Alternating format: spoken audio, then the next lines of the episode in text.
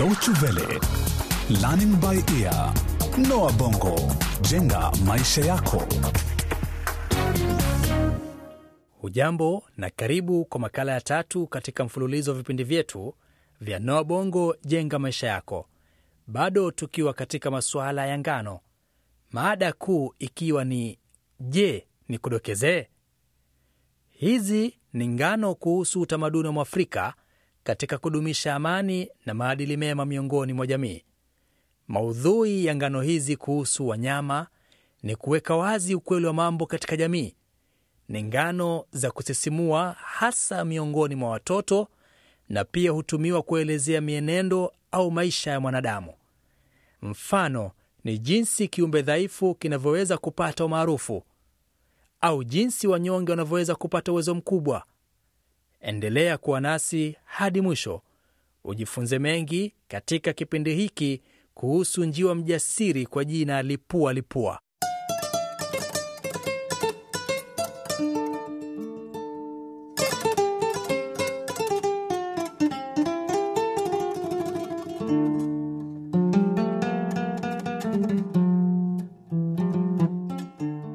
Hapo zamani za kale palitokea mfalme mmoja mlafi na habith kwa jina Karamba.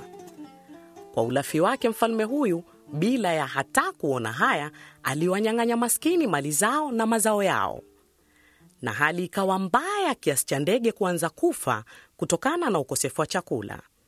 Kufuatia janga hilo, mkutano mkubwa uliitishwa kuzungumzia swala hili. Kwa jinsi walivyokuwa wameathirika na njaa, ndege hao waliamua kufika mbele ya mfalme kutoa malalamishi yao. Lakini nani miongoni mwao angeweza kujitokeza kumweleza malalamishi hayo?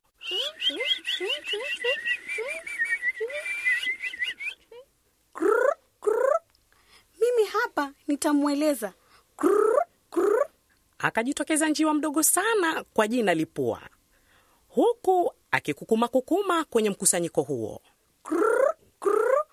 Nitaenda. Krrr, krrr. Ndege wengine wote wakamshangaa We- we- wewe una wazimu Ka, karamba atakushika na kutafuna tafuna Atakutafuna, atakutafuna. Ndege wote wakamtahadharisha, lakini kwa sababu hakuna mwingine aliyejitokeza, wakaridhia wazo lake. Na asubuhi na mapema, Lipua akafunga safari kwenda kwa mfalme. Lipua akajipa moyo,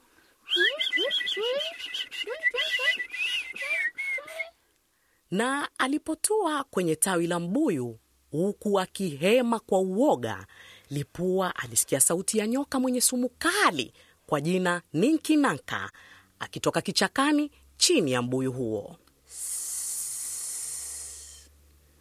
Kwa nini unahema hivyo Lipua? Kwani una haraka kwenda wapi asubuhi hii? Krrr, krrr. Oh, naenda kukutana na mfalme Karamba. Krrr, krrr.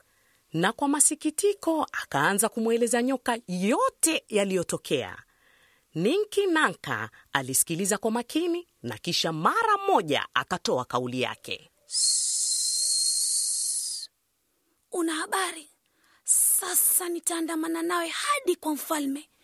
Huyu mfalme ameoa wenzangu wengi sana, kisha akawachuna ngozi na kuzitumia kama vazi lake taslimu. Labda kutokana na ushirikiano wetu tunaweza kumshinda. Kwa furaha, Lipua alikubaliana naye na akamwambia ajifiche chini ya mbawa zake. Kisha wakaelekea kwa mfalme. Hata hivyo, haikuwa rahisi kwa Lipua kupaa kutokana na uzito wa nyoka, lakini akajikakamua hadi wakafika kwa mfalme. Punde tu walipotua katika kichuguu kimoja cha mchwa, simba ambaye alikuwa akirandaranda karibu na makao hayo alimuita kwa sauti ya kuogofya. Lipua, mbona unaema hivyo hmm? Kwani unafukuzwa na mashetani? Oh, hapana. Niko mbioni, maana nimekabidhiwa jukumu la kukutana na kuzungumza na mfalme Karamba. Krr, krr. na bila kupoteza wakati akamwadithia Simba yote yaliyotokea. Kisha Simba akasema, Pia mimi nina kisasi na huyu mfalme Karamba. Amewaua wenzangu wengi na kutumia ngozi na mafuvu ya vichwa vyao kurembesha makao yake. Hebu mm, panda mgongoni mwangu nikupeleke. Kwa furaha tele, Lipua akapanda mgongoni mwa Simba, huku nyoka akiwa chini ya mbawa zake na kuanza safari ya kwenda nyumbani kwa mfalme. Walifika kwa wakati ufaao kabisa, sawia na wafanyabiashara ambao kwa kawaida hufika kuwasilisha vyakula na bidhaa nyingine kwa mfalme.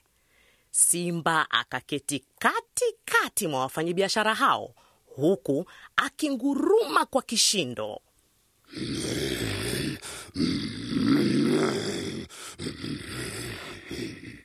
naye Lipua akatua langoni karibu na sehemu inayotengewa walinzi wa mfalme. Tafadhali naomba kumwona mfalme, nahitaji kuzungumza naye. Ona kinyangarika hichi kinyangarika kama wewe, umepata wapi ujasiri wa kukutana na mfalme? Mfalme atakukatakata na kufanya kitoweo wewe. Tafadhali nipisheni, mimi sina muda wa kusubiri. Kwa mshangao, walinzi hao walimwonyesha njia inayoelekea katika kasri ya mfalme. Lipua aliingiwa na uoga, lakini akajipa moyo. Walinzi walimchekelea huku wakielekeza macho na fikra zao zote kwa njiwa huyu. Wakati hayo yakijiri, Simba na nyoka walipata fursa ya kujipenyeza bila hata kuonekana na walinzi hao. Mfalme Karamba aliyekuwa ameketi kwenye kiti chake cha enzi raha mustarehe, huku meza ikiwa imejaa aina yote ya vyakula, na kabla hajaanza kula, njiwa akatua kando ya sahani lake. Amani iwe nawe mfalme. Kwa mshangao, mfalme Karamba aliregesha kiti nyuma na kujishika kiuno.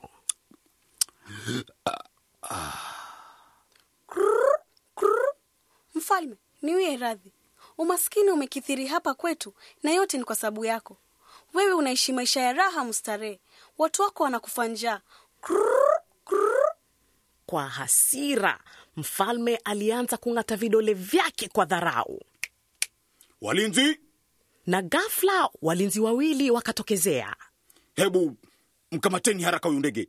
Yaani hiki kinyangarika hakina adabu, kinakuja kunidhihaki wakati na kula chakula. Hebu mfungieni huko kizimbani na mumpe chakula ashibe, na kisha tutamchinja na kumfanya kitoweo. Lipua akakamatwa na kuwekwa kizimbani. Kilichofuatia ilikuwa kazi rahisi ya kumlisha, kwani alikuwa amedhoofika kutokana na njaa. Baada ya siku chache, njiwa alinona. Siku moja jioni, mfalme Karamba akawatuma vijakazi wake. Hmm, hebu mlete yule ndege. Nimetamani sana kula nyama ya njiwa. Basi bila ya kupoteza muda, walikwenda moja kwa moja hadi kizimbani alikohifadhiwa njiwa. Lakini cha kustaajabisha ni kwamba wakati walipojaribu kutia mkono kumtoa njiwa huyo, walishtuka kumwona nyoka Ninki Nanka aliyemuuma mfanyikazi mmoja. Oh, oh, oh, oh. Ah, ah, ah, ah. Sumu kali ya nyoka ilimwathiri haraka mfanyikazi huyo na kuanguka papo hapo akafa. Baada ya kusubiri kwa muda mrefu, mfalme Karamba alimtuma mfanyikazi mwingine, lakini alipokaribia kizimbani alikumbana na makali ya simba.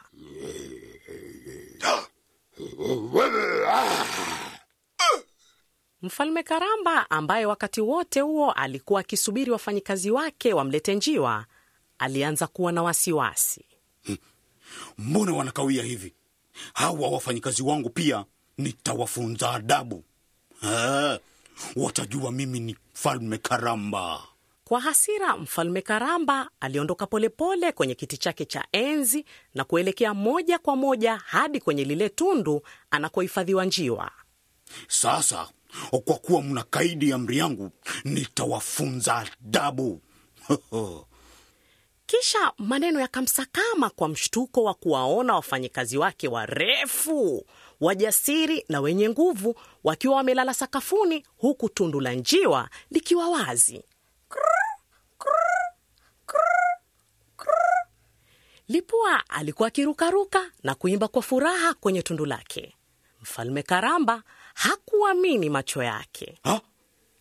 hii ni kazi ni, ni kazi ni kazi ya shetani Alishtuka na kuwaza huku akitetemeka kwa hofu. Alimtazama Lipua kwa hofu na kumfananisha na mchawi kutokana na miujiza aliyojionea. Kwa hofu alikusanya vitu vyake vyote, mbio akaanza kutoroka asirudi tena. Baadaye mkutano uliitishwa kumchagua kiongozi mnyenyekevu kuchukua mahali pa mfalme na jukumu la kwanza lilikuwa kuregesha mali yote iliyoporwa na mfalme Karamba. Sherehe kubwa ikaandaliwa na kila mmoja aliimba na kucheza na kufurahia usiku kucha.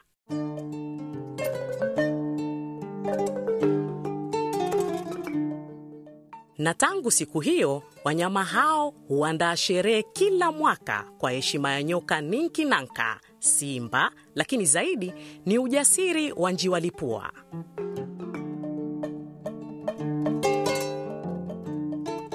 Na hadi hapo, msikilizaji, tunafika mwisho wa ngano yetu Lipua Lipua. Je, maoni yako ni yapi kuhusu ngano hii? Umewahi kushuhudia mtu anayejinyima na kujitolea kisha mwishowe akapindukia kuwa shujaa?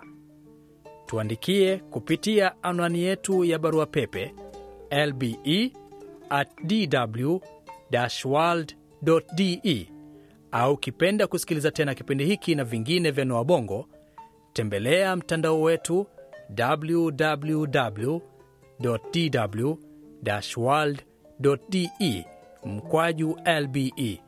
Hadi wakati mwingine, kwa heri kwa sasa.